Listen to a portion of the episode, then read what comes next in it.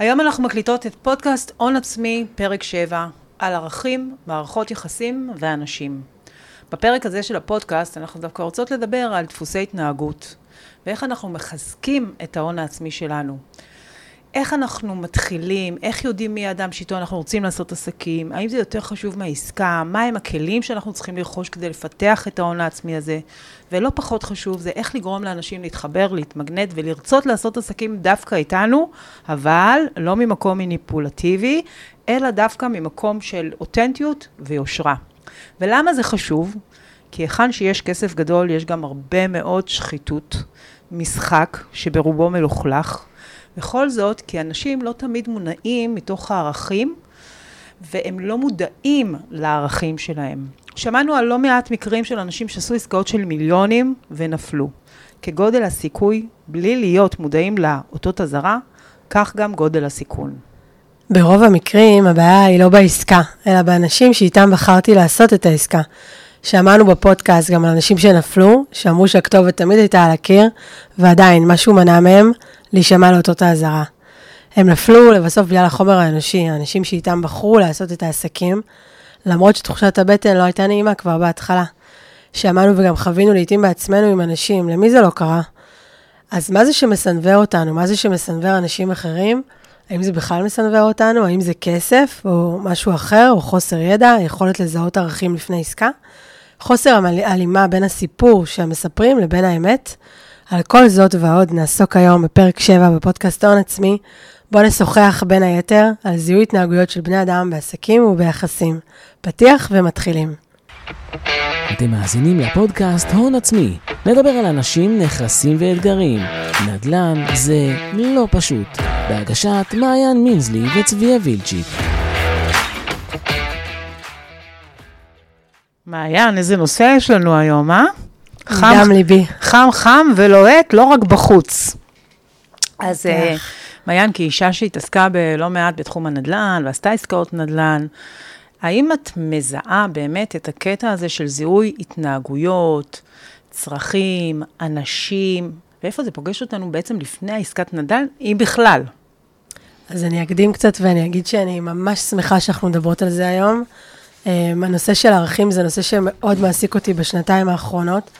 שמתי אותו ככה ב-top of my priorities, ומתוך חוויה שחוויתי באופן אישי.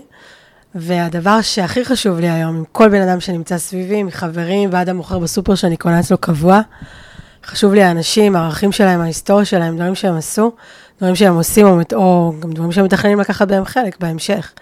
אז גיליתי עם השנים שלהרגשת הבטן שלי תמיד יש איזשהו הצדק, איזשהו, איזשהו אה, אחיזה במציאות, ושהיא נכונה.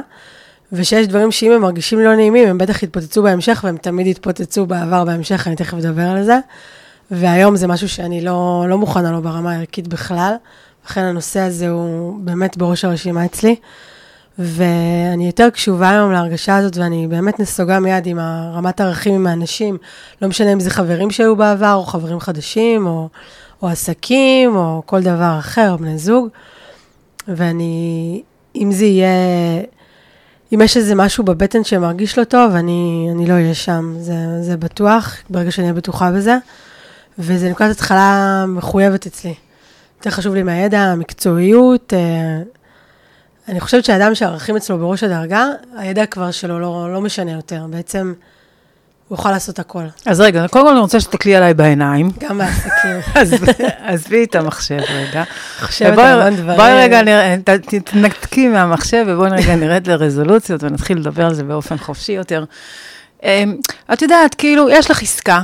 עסקה, יש אפשרות ופוטנציאל להרוויח שם הרבה מאוד כסף. ואת מדברת איתי עכשיו על ערכים.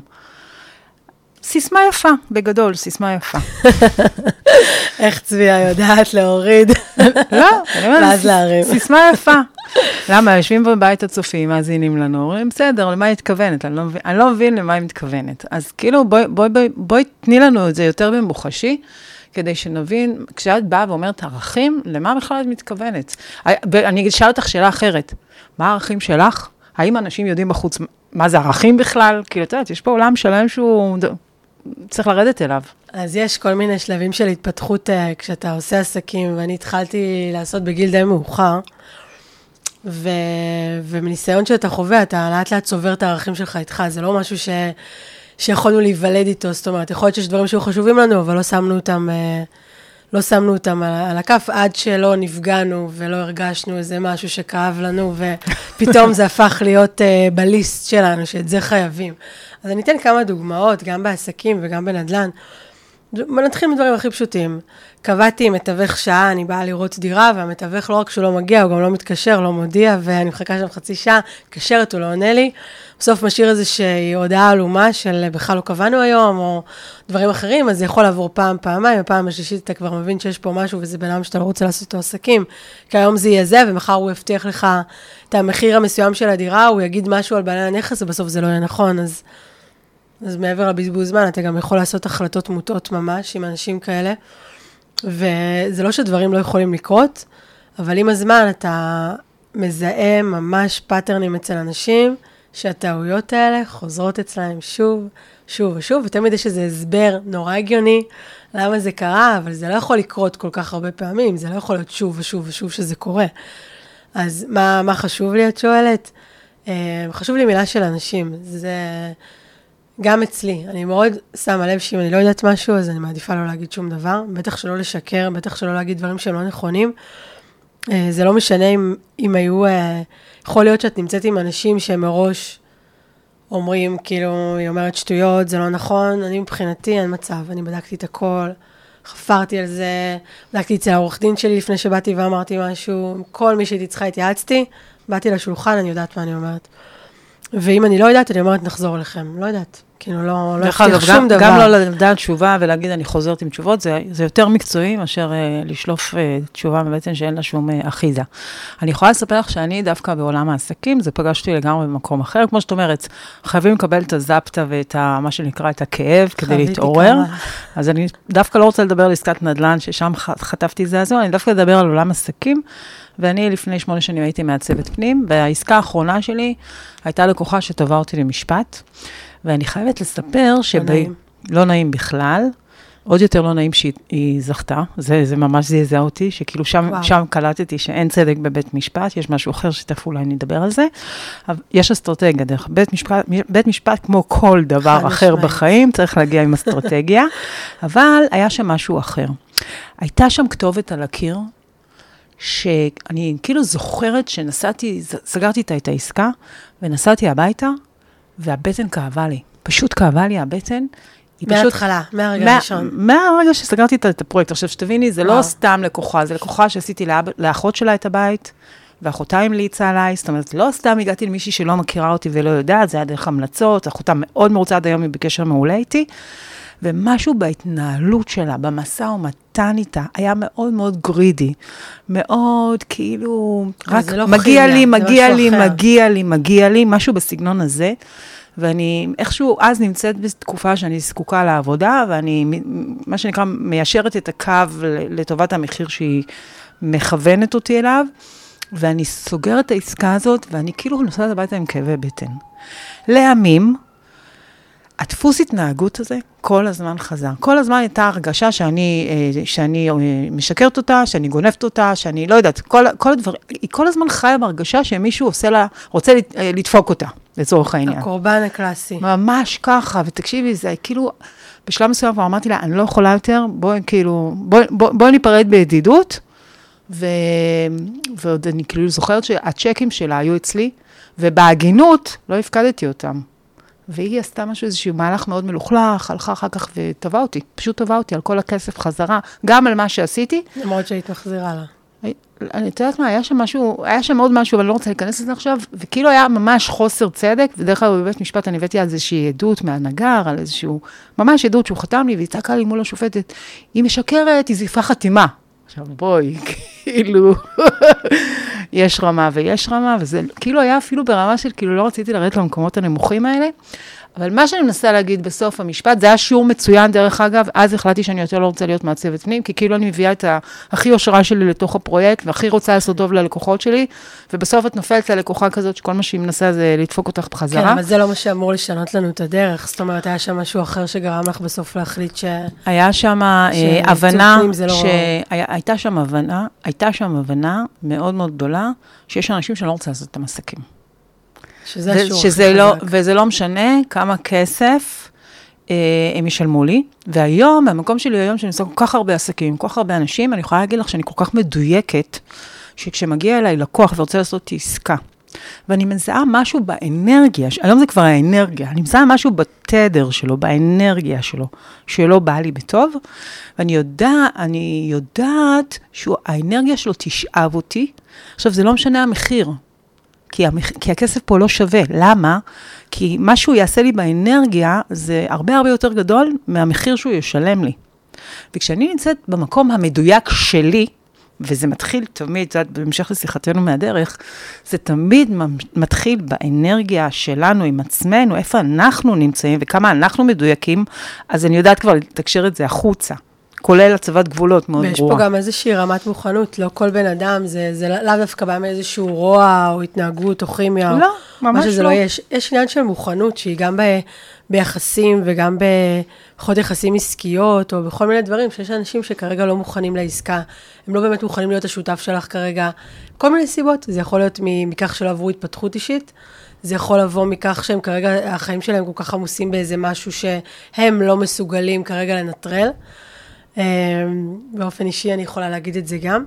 ומה שאני רואה אצלך, מההיכרות ומהזמן שעברנו ביחד, אני רואה שאת יודעת גם לזהות את זה, ואפילו אם הבן אדם מאוד מצא חן בערך, ואת אומרת, אני והוא יכולים לעשות עסקים נהדרים ביחד, כרגע לא. אני אגיד לך יותר מזה. אני משחררת. קודם כל, את יודעת, אני נמצאת באמת במקום שאני כמעט אה, פעמיים, שלוש בשבוע לפחות, מקבלת הזדמנויות עסקיות כאלה ואחרות. קודם כל, אני צריכה תמיד לראות שהקצב הוא אחיד. כי תארי לך שאני כאילו עובדת, מה- נגיד, אחד מהדברים שהתחברתי אלייך, זה הקצב.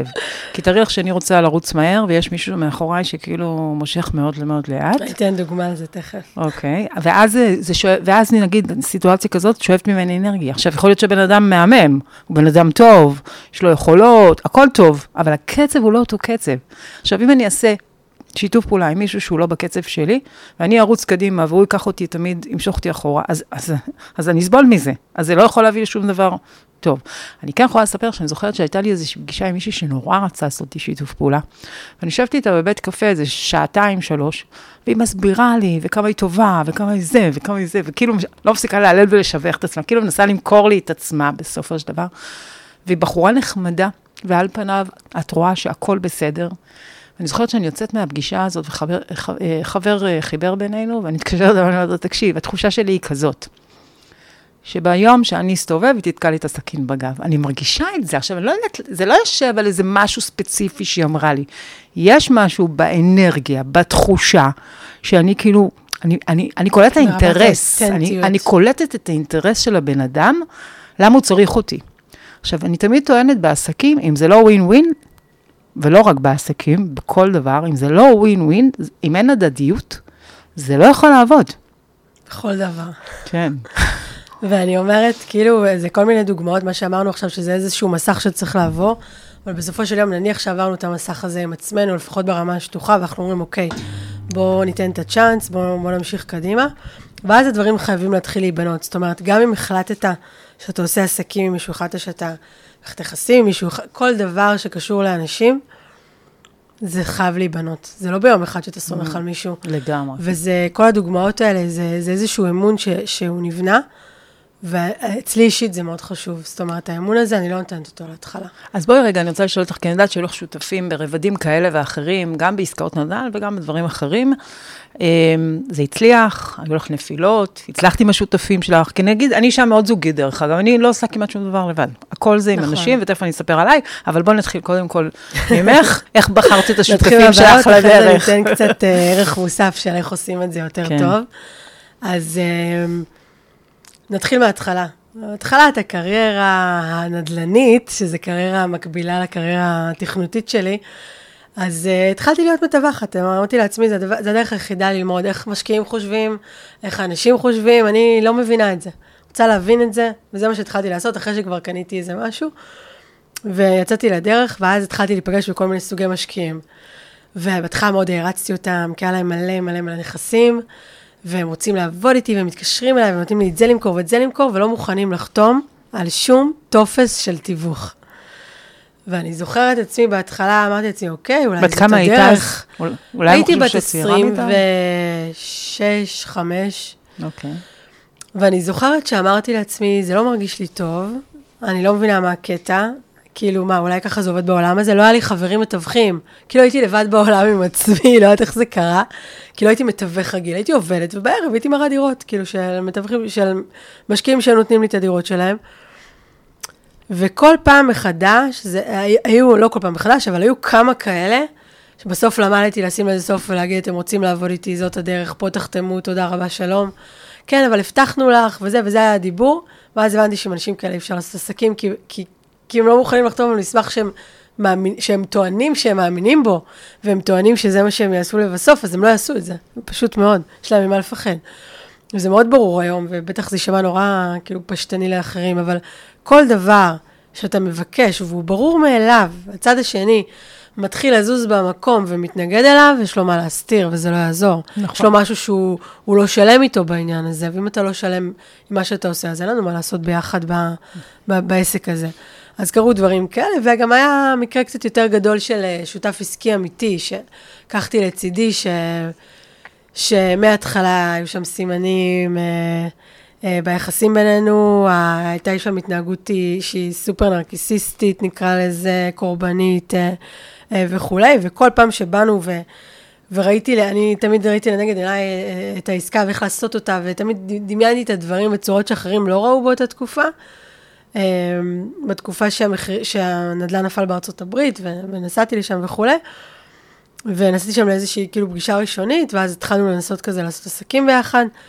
ואת את, את רואה ש, שיש אנשים שהם לא שלמים עם עצמם, והם כל פעם שמים לך מקל בגלגלים, למרות שהם בצד שלך אמורים להיות, ולא נותנים לך לסיים את העסקה. אז כאילו מלא עסקאות נפגעו מזה, לא נגרם לי נזק על מה זה יושב, לומר- על מה זה יושב החוסר, אה, זה סוג של חוסר ביטחון בסוף, נכון? זה חוסר ביטחון עצמי שלך עם עצמך, שגורם לך לא לפתוח באף בן אדם אחר. וכשאתה לא בוטח בעצמך, ולכן אתה לא בוטח באף בן אדם אחר, אתה עוצר את כל מי שסביבך. זאת אומרת שהחוסר ביטחון הזה זה דבר שחייב להיות מטופל. אחרת אתה לא יכול לעשות עסקים. זה משהו שהוא חשוב שאנשים גם ידעו את זה, ויבינו שאם אתם יוצאים עכשיו לעולם הזה, אז קודם כל תשבו עם עצמכם, תעשו בדק בית, תראו איפה אתם, איך מטפלים במה שצריך לטפל, רק אחרי זה תצאו החוצה. את יודעת, יש משהו, וסיפרתי לך את זה בדרך, ש... אה, כשאת יודעת את הדרך ולאן את הולכת, ואת אה, בטוחה בה, אז תמיד הרי יהיו רעשים מבחוץ, כי כל אחד אה, משתף אותך בתחושות שלו, בחוויות שלו, בעצות שלו כביכול. תמיד אני, אפשר לספר בדיחה גסה, למה ישראלי, יאללה. למה ישראלי לא עושה סקס ברחוב? כי כולם יש להם מה להגיד ומה להעיר. אז זה הישראלים, אבל כל אחד בסוף מ- מ- מש- נותן את העצות שלו מתוך העולם הפנימי שלו, אוקיי? ויש משהו שכשאני יודעת את הדרך, יכול לבוא אליי לקוח ולהגיד, תשמעי, מה שאת עושה זה לא נכון. אבל אם אני יודעת שהדבר הזה נכון, הוא יכול להגיד מה שהוא רוצה. הרי השיטה עובדת על, על, אה, אה, אלף אנשים אחרים זה עבד. איך יכול להיות שעליך זה לא עובד? אלא אם כן, משהו שאנחנו צריכים פה לעשות, לשנות, לדייק. ממש אבל... שיחה שהייתה לי השבוע.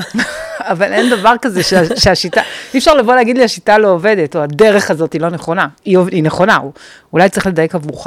אבל כשאנחנו נמצאים במקום המאוד בטוח בעצמנו, ואני עוד פעם, אני אומרת את זה לא ממקום חס וחלילה שחצני, כי אני תמיד מקשיבה לאנשים, אני חושבת שהקשבה זה חלק מאוד מאוד חשוב, ותכף נדבר על הקשבה. וזה מתאפשר גם רק כשאת באיזשהו מקום שלם, שאת באמת יכולה לעשות את השינוי אם יש צורך. נכון, עכשיו, מתי אתה במקום שלהם? כשעשית איזושהי דרך, שהיית מודע אליה, שניתחת אותה, ששאלת את עצמך, אוקיי, עשיתי פה טעויות, קיבלתי פה תוצאה שאני לא מרוצה, איך אני צריכה לדייק, מה אני צריכה לעשות אחרת.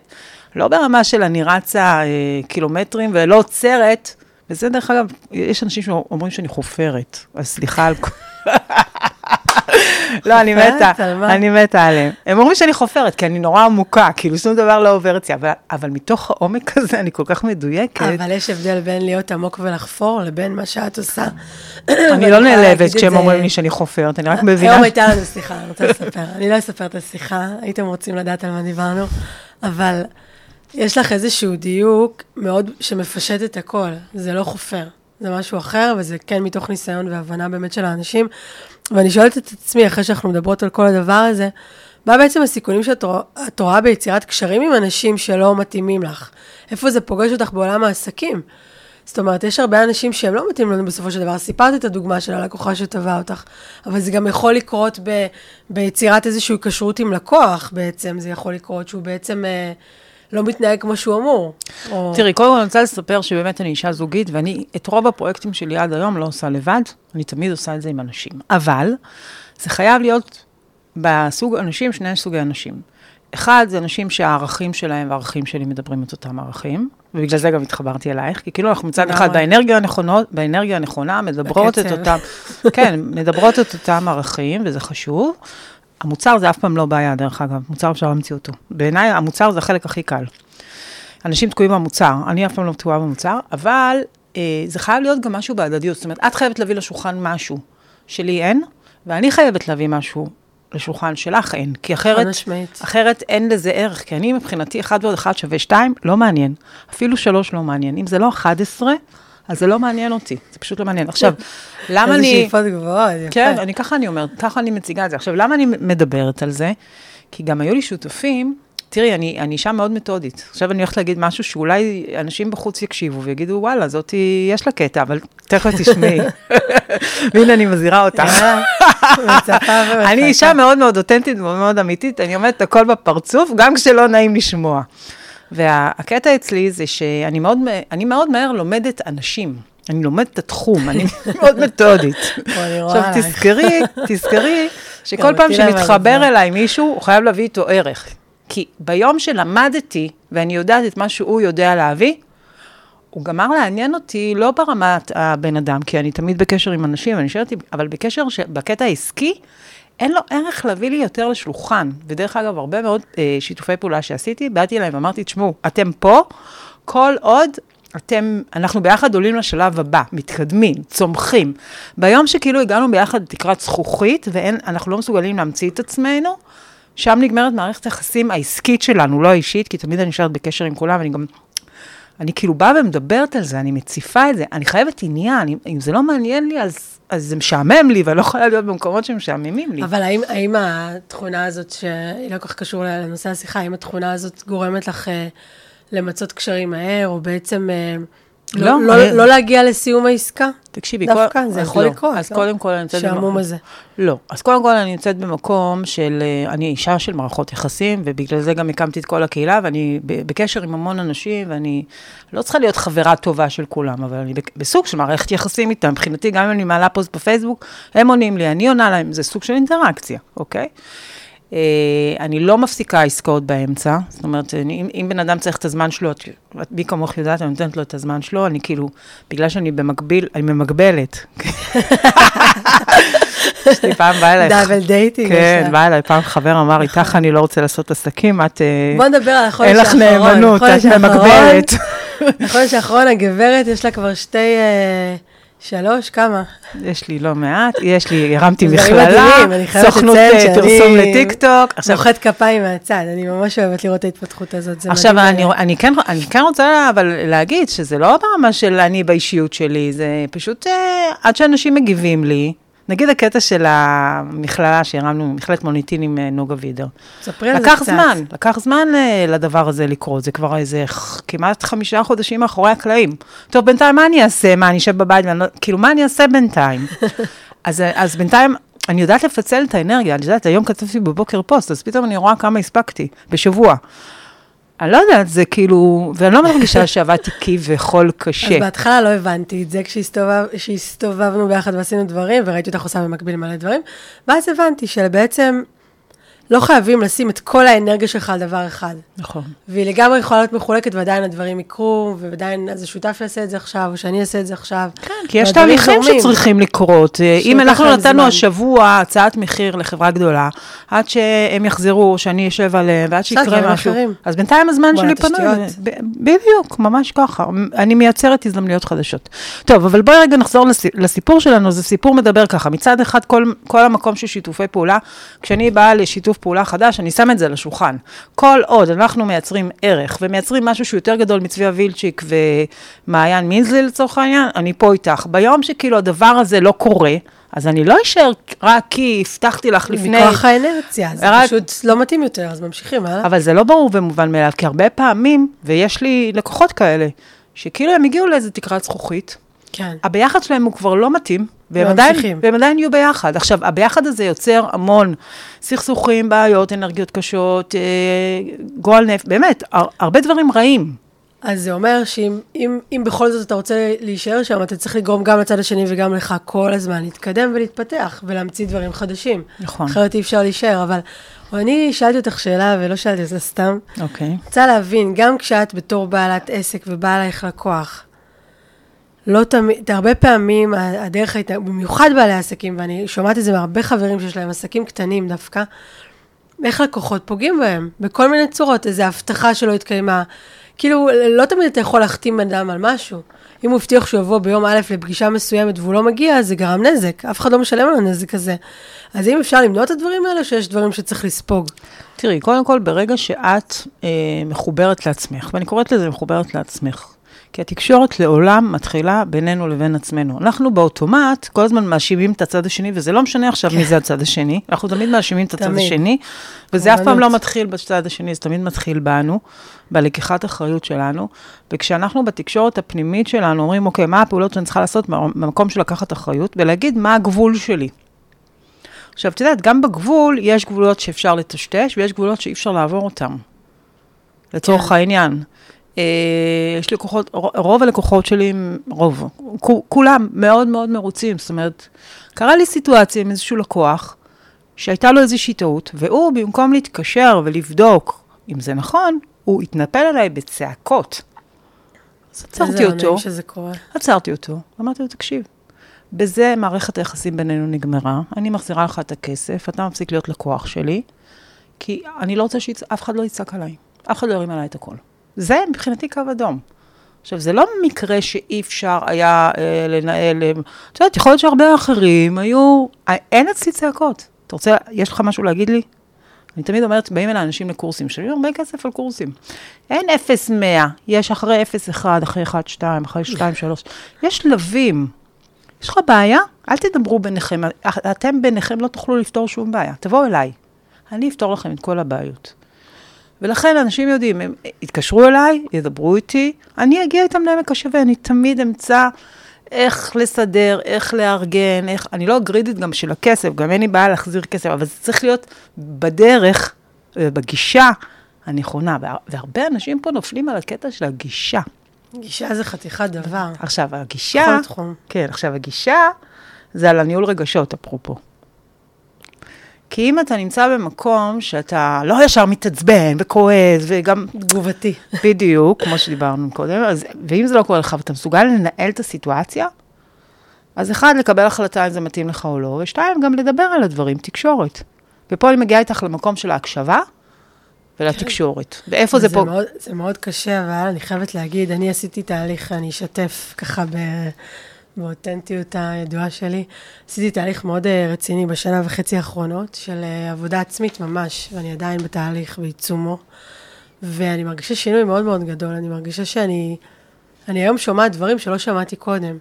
כאילו פתאום אני מרגישה שהעולם משתנה מסביבי, הצבעים יותר... אה, ורודים. יותר, העולם ורוד, סגול. יותר חזקים, יותר יפים.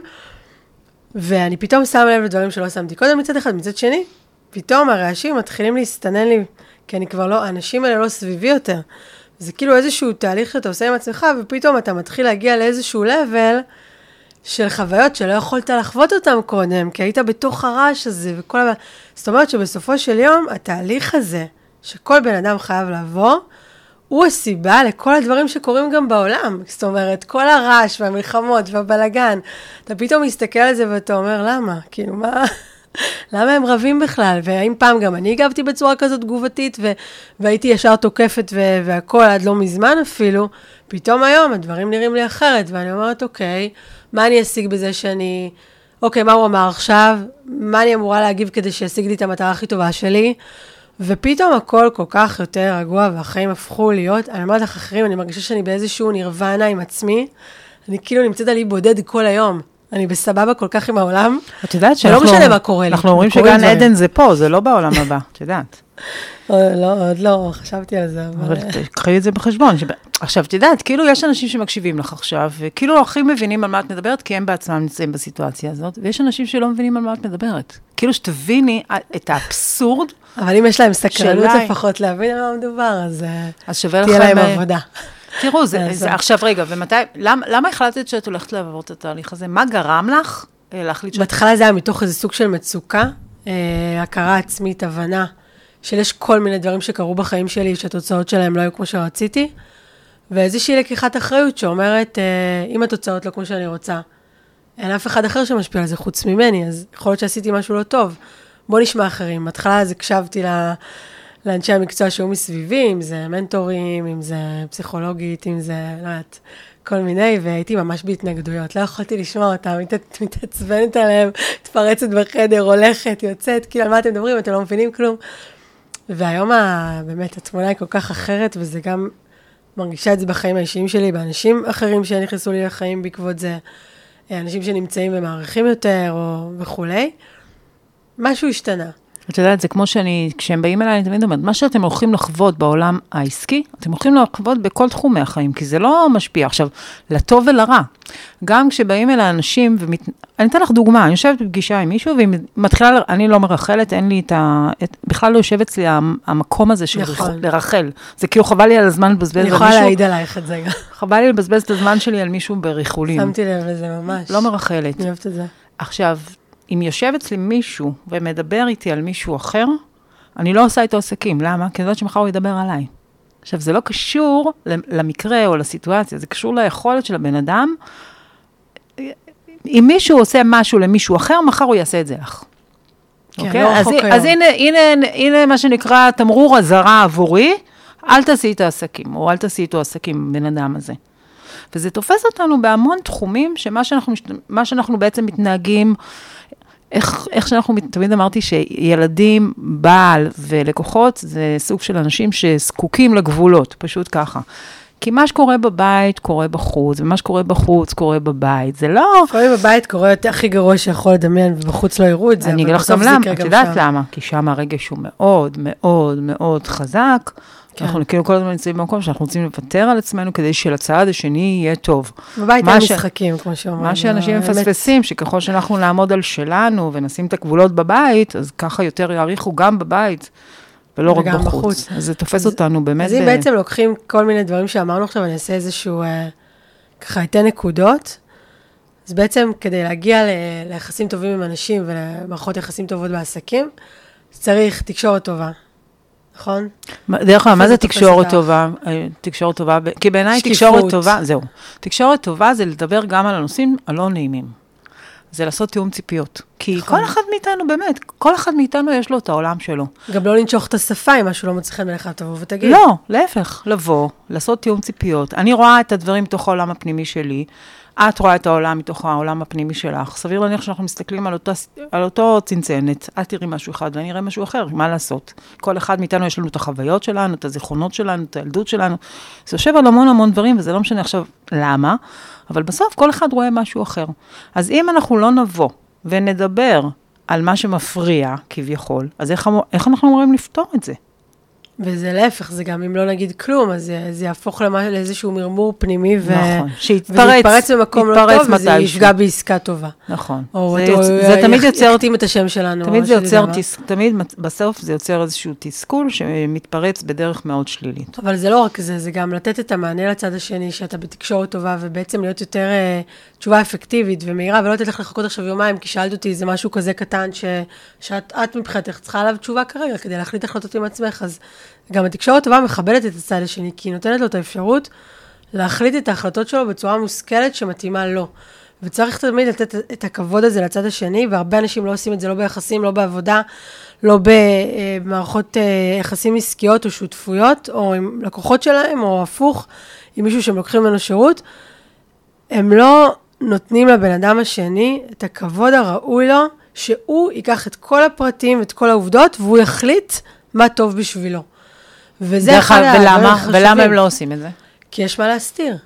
או כי יש מה להסתיר, או כי הם לא רוצים לשחרר. את יודעת, כי זה סוג של שחרור, זה כביכול אני צריכה לסמוך, כאילו נגיד משהו שאני נורא רוצה, ואני רוצה ש... שתרצי כמוני, אבל את לא רוצה את זה כמוני, כי עכשיו יש לך אלף ואחד דברים אחרים על הראש. כן. ואין להם את המקום של לת... את האורך רוח או האמונה העצמית, זה גם קצת יושב על ערך עצמי, את יודעת, כאילו על המקום של לבוא ולהגיד, אוקיי, היא עכשיו נמצאת באיזשהו מקום שהיא צריכה את הזמן שלה, היא צריכה את זמן ההבשלה שלה, ואני צריכה mm. לאפשר לה את הזמן הזה, כי, כי אני צריכה שהיא תבוא לתוך העסקה הזאת, כשהיא בשלה, שהיא מוכנה, שהיא רוצה, שזו העסקה הנכונה עבורה, שזה יהיה דבר מדויק. לא ממקום של עסקה, כי צריך לעשות עסקה. בעסק שלי, אני הרבה פעמים, אני משחררת אנשים, אני אומרת להם, אתם, לא, אתם עוד לא מוכנים לתהליך. אין לי עניין לבוא לקחת כסף מאנשים אם הם לא באים אליי אחר כך ועושים את הדברים. כן. והיכולת הזאת לשחרר. אני רוצה להגיד לך שהיכולת הזאת שלי לשחרר אותם, הם תמיד חוזרים אחר כך. לפעמים חצי שנה אחרי, לפעמים ש... הם תמיד חוזרים אחר כך. זה גם יכול להיות תהליך הבשלה מאוד מהיר, ברגע שאתה מקבל איזושהי סתירה כזאת, לפעמים אתה מאוד מהר אומר, וואו, אני יודע מה אני הולך להפסיד אני עכשיו. אני אגיד לך את האמת, התשובה היא לא. זה בדרך כלל, בדרך כלל זה לא קורה. אבל, את יודעת, זה ההבדל בין, אני חושבת, עולם המכירות של העולם הישן לבין עולם המכירות של העולם החדש. עולם המכירות של העולם הישן היה מאוד מאוד אגרסיבי. עכשיו תקנה. למה? כי יש לקוח ויש כסף ורוצים לעשות עסקה. זה היה עובד, אבל היית מרגיש כאילו עבדו עליך אחרי זה ולא חוזר. אחד, עבדו עליך, שתיים, אתה לא באמת עובר את התהליך, ואז אתה נהיה ממורמר, ואז אתה מתוסכל, ואז אתה מדבר. עכשיו, אם אנחנו רוצים מרתון ומערכות יחסים ארוכות טווח, תקשיבי, יש לי לקוח, יש המון לקוחות כאלה, שבאו אליי לפני שנה. אה, כאילו דיברנו על מה הם צריכים לעשות לכיוון המיתוג האישי והעסקי שלהם וזה, והם לא חזרו אליי. עכשיו הוא חזר לתהליך פי עשר יותר גדול ממה שהוא היה אז. עכשיו, וכאילו, את יודעת, החיבור בינינו הוא מאוד מאוד חזק. למה? כי לא מכרתי לו בשביל למכור לו, אני מוכרת כי אני רוצה לייצר ערך. ואם אנחנו נבוא מהמקום של באמת מה הערך, וכמו שאמרנו, זה חייב להיות בהדדיות, ווין ווין לשני הצדדים. לא שאני מרוויחה כסף והוא לא עושה שום דבר ואז הוא מתוסכל, אלא באמת שנינו נהנים, אז הוא לא מפסיק לפרגן לי, והוא מדבר עליי, על החברים. הוא שגריר, הוא שגריר, כן. לגמרי, הוא שגריר שלי. ואני באמת באה ממקום אותנטי שאני רוצה לעזור לו. לגמרי. אוקיי? עכשיו בואו נדבר קצת על הקשבה, כי אני חושבת שהקשבה... זה משהו שרוב האנשים לא יודעים לעשות. לא, אני לא מדברת על לשמוע, אני מדברת על להקשיב. זה שני דברים שונים. מה זה אומר? כן, חטאתי בזה המון עם השנים, אבל אני... בסדר, אז אנחנו במודעות כן. לגבי זה, ואנחנו בתיקון. מה זה אומר להקשיב? זה אומר להיכנס לפגישה ולשאול שאלות. תודה. עושים לי עכשיו מנטורים ככה ב... לשאול שאלות וכמה שפחות אינפורמציה לתת. עכשיו, באוטומט, מה אנחנו רוצים? מה אנחנו רוצים באוטומט? באוטומט אנחנו רוצים לדבר. להשמיע, לדבר, להראות כמה אנחנו יודעים. התחבא פה ככה בבושה ומסריקה, היינו בדיוק בפגישה עכשיו, ואנחנו יוצאות מהפגישה, וצביה אומרת לי, אבל למה את מספרת כל כך הרבה? למה את מדברת כל כך הרבה? את צריכה ללמוד, להיות ב center שלך ולהקשיב לצד השני. אולי הוא בכל זאת יכל לתת לנו משהו, למרות שעל ההתחלה הבנת שלא. נכון, כי החוכמה היא באמת, במקום לשים את הפוקוס על הלדבר, זה לשים את הפוקוס על ללמוד לשאול שאלות. צריך ללמוד לשאול שאלות, דרך אגב. ללמוד לשאול שאלות ולהקשיב, ולשתוק. עכשיו, תמיד תזכרו שהכוח נמצא בצד שמקשיב, לא בצד שמדבר. זה נכנס גם למקום של הדיסקרטיות, או שזה לא קשור לזה כל כך? זה נכנס לכל מקום, זה נכנס לכל... תראי, תחשבי ש... נגיד, את יושבת בפגישה ואת מספרת לי הכל, אבל תכלס לא יודעת עליי כלום. מה קרה לך בסוף הפגישה? מרגישה ערומה. בדיוק. אחד, את מרגישה ערומה. שתיים... כאילו, זה קצת לא הדדי. נכון, נכון, נכון. אני כאילו, בזה ששאלתי שאלות, גם גרמתי לך להתפשט, תכלס, גרמתי לך כביכול להתפשט ולדבר, ו- ואת התלהבת, את רצית כאילו להראות כמה את יודעת, כמה זה, לא ספציפי אלייך, זה לכולם, כן, זה ברור. Uh, ו- ובסוף תמיד הכוח של מי, במיוחד משא ומתן, נדל"ן, כל העולמות של העסקים, הכוח זה במי ששואל את השאלות, ולא בזה שמדבר בלי הפסקה. דרך אגב, זה, ש, זה ששואל את השאלות ושותק, הוא פשוט יודע שהוא יודע. אז הוא לא צריך להוכיח שום דבר. אני זוכרת שהיינו באיזושהי פגישה ודיברנו על זה לפני, ו... והפגישה באמת התנהלה כמו שציינת עכשיו, ויצאתי משם בהרגשה של וואו, כאילו, יכולה לכבוש את העולם. כן, יש, יש איזושהי... הרגשה מאוד טובה. יש איזו עוצמה כשהרגשות לא מנהלים אותך, וזה באמת משהו שהוא מאוד מאוד uh, רגשי. אני נמצאת עכשיו באיזו סיטואציה, למשל, עם, עם כמה חברות גדולות, שאני מנהלת שם אסטרטגיה, ממש. והם אומרים לי, לא מהחלון, נכנסת מהדלת. אומרים לי, לא מהדלת. עכשיו, אני לא נכנסת באותה, אני לא נכנסת באותה דרך. כל הזמן אני אומרת, אנשים כל הזמן, כשלא הולך להם, מה הם עושים? שוב ושוב, ממשיכים. חוזרים באותה דרך, והם לא מקבלים תוצאות, וזה מייאש אותם. אבל כשאנחנו מספיק חכמים, נגיד, אוקיי, זה לא עבד בדרך הזאת, מה, מה אני כן יכולה לעשות? איך אני יכולה... יאללה, ממש הולכת לישון על זה בלילה, דרך אגב, ומתעוררת באמצע הלילה עם רעיון, זה מה שאני צריכה לעשות מחר בבוקר. וכאילו, אני רואה איך אני מתקדמת, עקב בצד אגודל, זה לאט לאט, זה לא קורה ביומיים וחצי, זה ממש תהליך של התקדמות, אבל כל ניצחון, ש, שיום לפני זה שמעתי את הלא, ופתאום אני לא שומעת לו, פתאום אומרים לי, רגע, אוקיי, בואי בוא נחשוב מה עושים, וזה, כאילו, אני שומעת כבר את ה... וזה תהליך. תקשיבי, קודם כל זה מה זה מאתגר לי את המוח, ואני מה זה נהנית מזה, אבל מעבר לזה, יש איזה ניצחון וסיפוק מאוד מאוד גדול שאת מצליחה בדבר כזה, פי אלף מלקבל את הפרויקט. כאילו, זה לא הקטע שקיבלת פרויקט, זה הקטע שפיצחת מהלול, לגמרי. פיצחת אטום. ובעצם, אותי מעניין כל הזמן הצד של האמינות. אני כל הזמן, אה, קשה לי מאוד להאמין באנשים. למה? ש- למה קשה לך? בגלל שנפגעתי מאוד בעבר, אוקיי. עם בן שמאוד uh, מאמין, והיה לי איזושהי תמימות יפה כזאת שהרסו אותה. Uh, נתתי, נתתי לזה לקרות, זאת אומרת, לא הייתי מספיק uh, מפותחת כן. uh, בכל מיני תחומים שזה נגרם, ובעצם לא הרסו אותה, אלא אני נתתי לדברים לקרות. הנה, לקחתי אחריות ככה אונליין. ומאוד, כל פעם אני תמיד מוצאת את עצמי, שואלת את עצמי, האם אני יכולה לבטוח בבן אדם הזה? וזה כל כך חשוב לי, הנושא הזה, ואז אני אומרת, באיזה שלב את אומרת לעצמך, אני מאמינה. מה, דרך אגב, כשאת אומרת, אה, אה, אם אני יכולה להאמין או לא יכולה להאמין, אני, אני רוצה לספר לך סיפור. יושב אצלי במשרד מישהו, לפני שבועיים, ואני מזהה בשפת הגוף שלו שהוא משקר לי.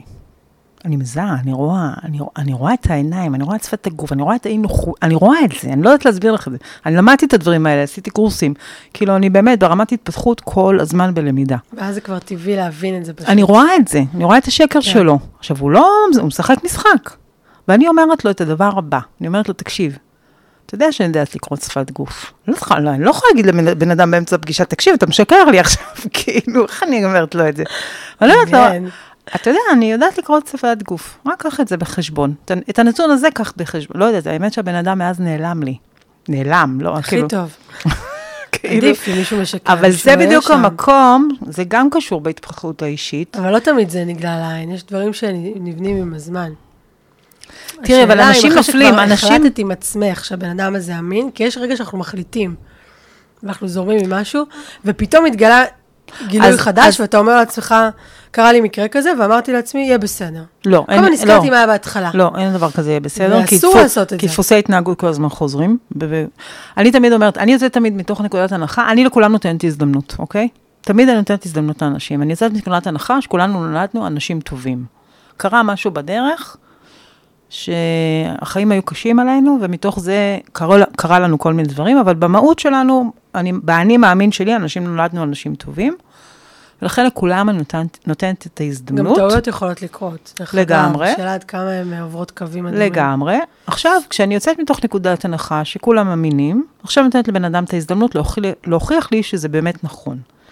אבל אני יודעת גם לתפוס אותו. דרך אגב, לתפוס אותו יכול ליפול על דברים קטנים. קרה לי עכשיו מקרה עם לקוח שסגר איתי.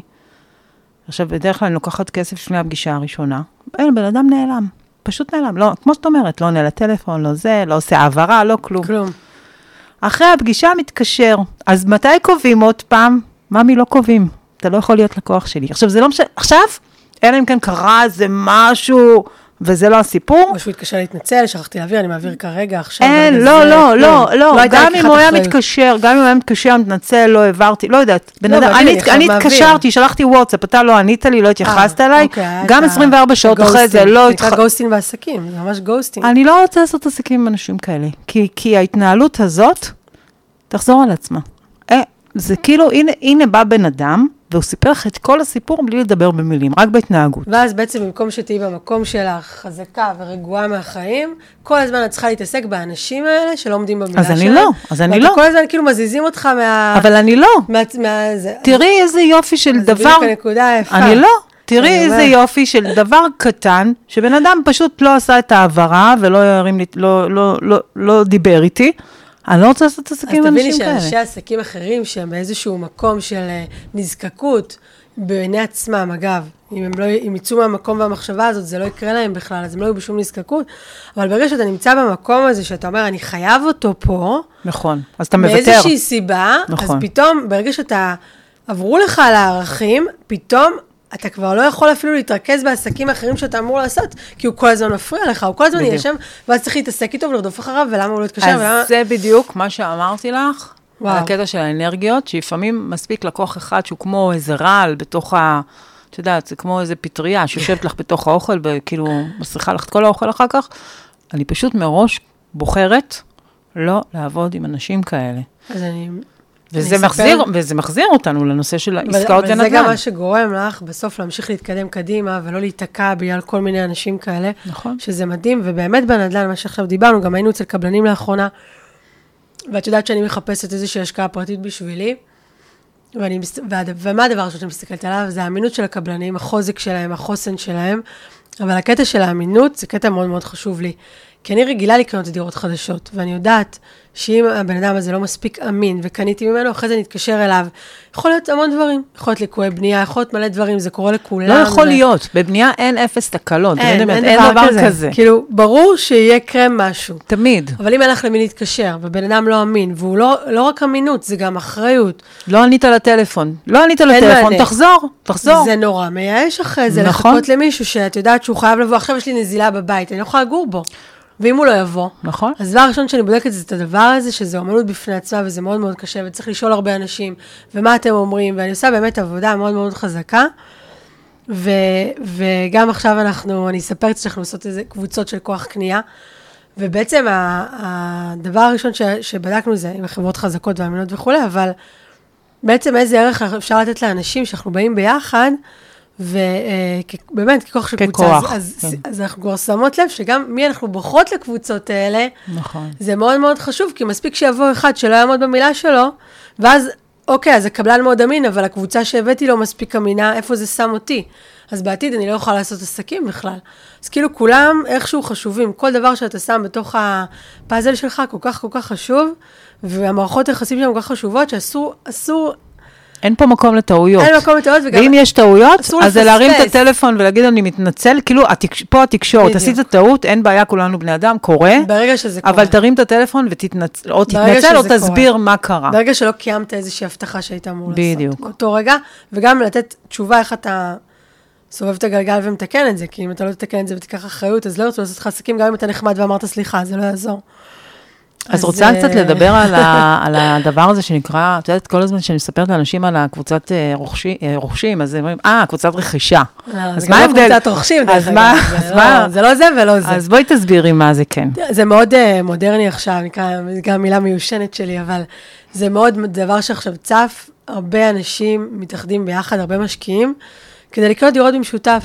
יש איזשהו כוח שאתה מגיע לקבלן, מספר אנשים ביחד, ואתה ומקבל יותר הנחות והטבות, אני לא אפרט על זה עכשיו, כל אחד במומחיות שלו, זה משהו שאני יודעת לעשות.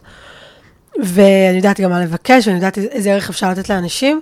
וכשאתה יודע לאסוף את הקבוצה הזאת מסביבך ולבוא בצורה מאוד הוגנת, לראות מה טוב לקבלן, באיזה שלב הוא בבנייה, כמובן שהוא בשלב האחרון, והוא כבר מכר את רוב הדירות, אז זה כבר לא משתלם לו, אבל אם זה בהתחלה, והוא צריך כסף, כאילו צריך לדעת מתי העיתוי הזה. אה, לא, לא, גם על זה אני לא אפרט עכשיו יותר מדי, אבל זה, זה, אין שום מחויבות אחד לשני בקבוצה, זה פשוט איזשהו כוח של משא ומתן שמגיעים ביחד לקבל יותר. שוב, אם זה בזמן הנכון, בתזמון הנכון, במקום הנכון, עם הקבלן הנכון, יש פה המון המון המון גורמים שצריך להבין אותם. לא כל אחד מבין אותם, ולכן כדאי להתאחד עם אנשים שכן מבינים וכן עושים את זה באיזושהי צורה שהיא אה, אה, מקצועית ותוביל אתכם למטרה גם.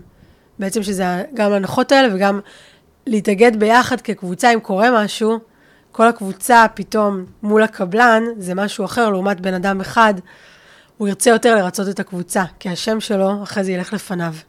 אז זה מאוד מאוד חשוב. אז זה, זה העניין הזה אבל של יש גם את העניין של החקר שוק, ואיפה קונים, ולמה קונים, נכון, אז ואיפה... ברגע שאתה מתאגד בקבוצה כזאת, ש, שיש, שוב, יש את הרבה אנשים שאני רואה עכשיו, אני מסתכלת הרבה על הקבוצות האלה, יש להם איזשהו אינטרס לעשות כסף על הדבר הזה, הם לא משקיעים בעצמם אפילו בקבוצה. פה הייתי קצת חושדת, אבל אם יש לך בן אדם שאתה יודע שהוא בעצמו עשה את החקר שוק שם, והוא מבין את השוק, והוא מספר לך, ומה יש שם, ולא בתור מתווך, אלא בתור משקיע באמת, ו- והוא יודע את כל הפרטים, אז פה כבר זה קבוצות שכדאי להצטרף אליהן ולהיות איתן. אז אה, מעיין, את יודעת, בלי לשים לב, אנחנו כבר בחמישה ל... חמישה, עוד חמש דקות נשארו לנו, ואנחנו ככה, בואי נחתור לסיום. יאללה. אז אנחנו באמת uh, מסיימות עוד תוכנית בפודקאסט הון עצמי. תודה רבה על שיתוף הידע והחוויות, מעיין, הסיפורים המרתקים מהשטח, ועל השיחה כיפית ומעצימה בשישי בצהריים, ואת יודעת, כזה בקלילות, כאילו, כי היה לנו כזה התלבטות, מה, רק אני ואת באולפן, בלי לא, לא, שחקן אורח? כן. אמרנו, יאללה, בואי נעשה את זה אני ואת. אז כמה מחשבות לסיכום. קודם כל, תהיו מודעים, חרוצים, באמת, חריצות פה זה דבר מאוד מאוד חשוב. תעשו שיעורי בית טוב טוב, עם מי אתם עושים עסקים, וממקום מושכל ולא ממקום רגשי. שהערכים ינהלו אתכם ולא רק הכסף, כי בכסף אפשר ליפול, אפשר גם ליפול בגדול, וחבל. וככה אתם תימנעו מעצמכם לעשות עסקאות עם אנשים שאין לכם אמון בהם, ואתם לא רוצים שהשם שלכם יתקשר לשם שלהם. תזכרו שלבנות שם זה לוקח שנים, להרוס אותו אפשר בחמש דקות, ואני לא מדברת על הנזק הנפשי, הרגשי והמנטלי שזה יעשה לכם. תפעלו ממקום שהקו שמנחה אתכם, ולפחות אותי, זה אני רוצה ללכת לישון טוב בלילה. אני עובדת קשה כל היום, בלילה אני רוצה לישון טוב, ולכן כל דבר שאני עושה, אני באמת רוצה להיות רגועה ולישון בשקט. חשוב לי. תקשיבו לבטן שלכם, היא אף פעם לא משקרת. תמיד אנחנו במלחמה בין הבטן לבין הראש, שכל הזמן הראש מנסה... אה, או ההישגיות. ההישגיות, הראש, כל הזמן מנסה להוכיח שהבטן, כאילו, מה, מה, מה, כאילו מנסה להוכיח למה היא לא צודקת, אבל היא צודקת. ואם מרגיש לכם אפילו במשהו קטן לא אמין, תבדקו את זה ותבדקו את זה לעומק. וואו, זה היה פרק ממש מדם ליבי. נושאים שממש מעסיקים אותי לאחרונה. אני חושבת שחובה לזכור שאנשים לא מתנהגים במקום מסוים בדרך אחת, במקום מסוים בדרך אחרת. הדברים יחזרו על עצמם, יש איזשהו דפוס התנהגות שיחזור על עצמו בכל תחומי החיים. אז תהיו מודעים ומושכלים בעת הערכת האנשים, ולפעמים פשוט תסגרו רגע עיניים, בדיוק הפוך, תסגרו עיניים כדי לדמיין איך זה יהיה כשתצאו לפועל, וכך לא תסתנוורו מהפרטים החיצוניים שיכולים לתעתע בקלות. ולסיום, זה היה פרק 7 בפודקאסט הון עצמי. תרצו להצטרף אלינו לקבוצות כוח קנייה עם הנחות מקבלנים, רוצים להתייעץ ולהתלבט ולדבר, מוזמנים לפנות אלינו. תעקבו אחרינו ברשתות, כי זו תקופה מדהימה. השקענו המון בחקר שוק בשלושה מוקדים אטרקטיביים בארץ, ואנחנו ממש ממליצות לכם לעקוב ולהצטרף אלינו לכוח הקנייה. אתם יכולים להצטרף לעמוד שלנו בפייסבוק, הון עצמי הפודקאסט, להצטרף לקבוצת הוואטסאפ שלנו, ולהמשיך לעקוב אחרינו ברשתות החברתיות, מעיין מינזלי וצביה וילצ'יק. תודה שהייתם עמנו, נתראה בפרק הבא.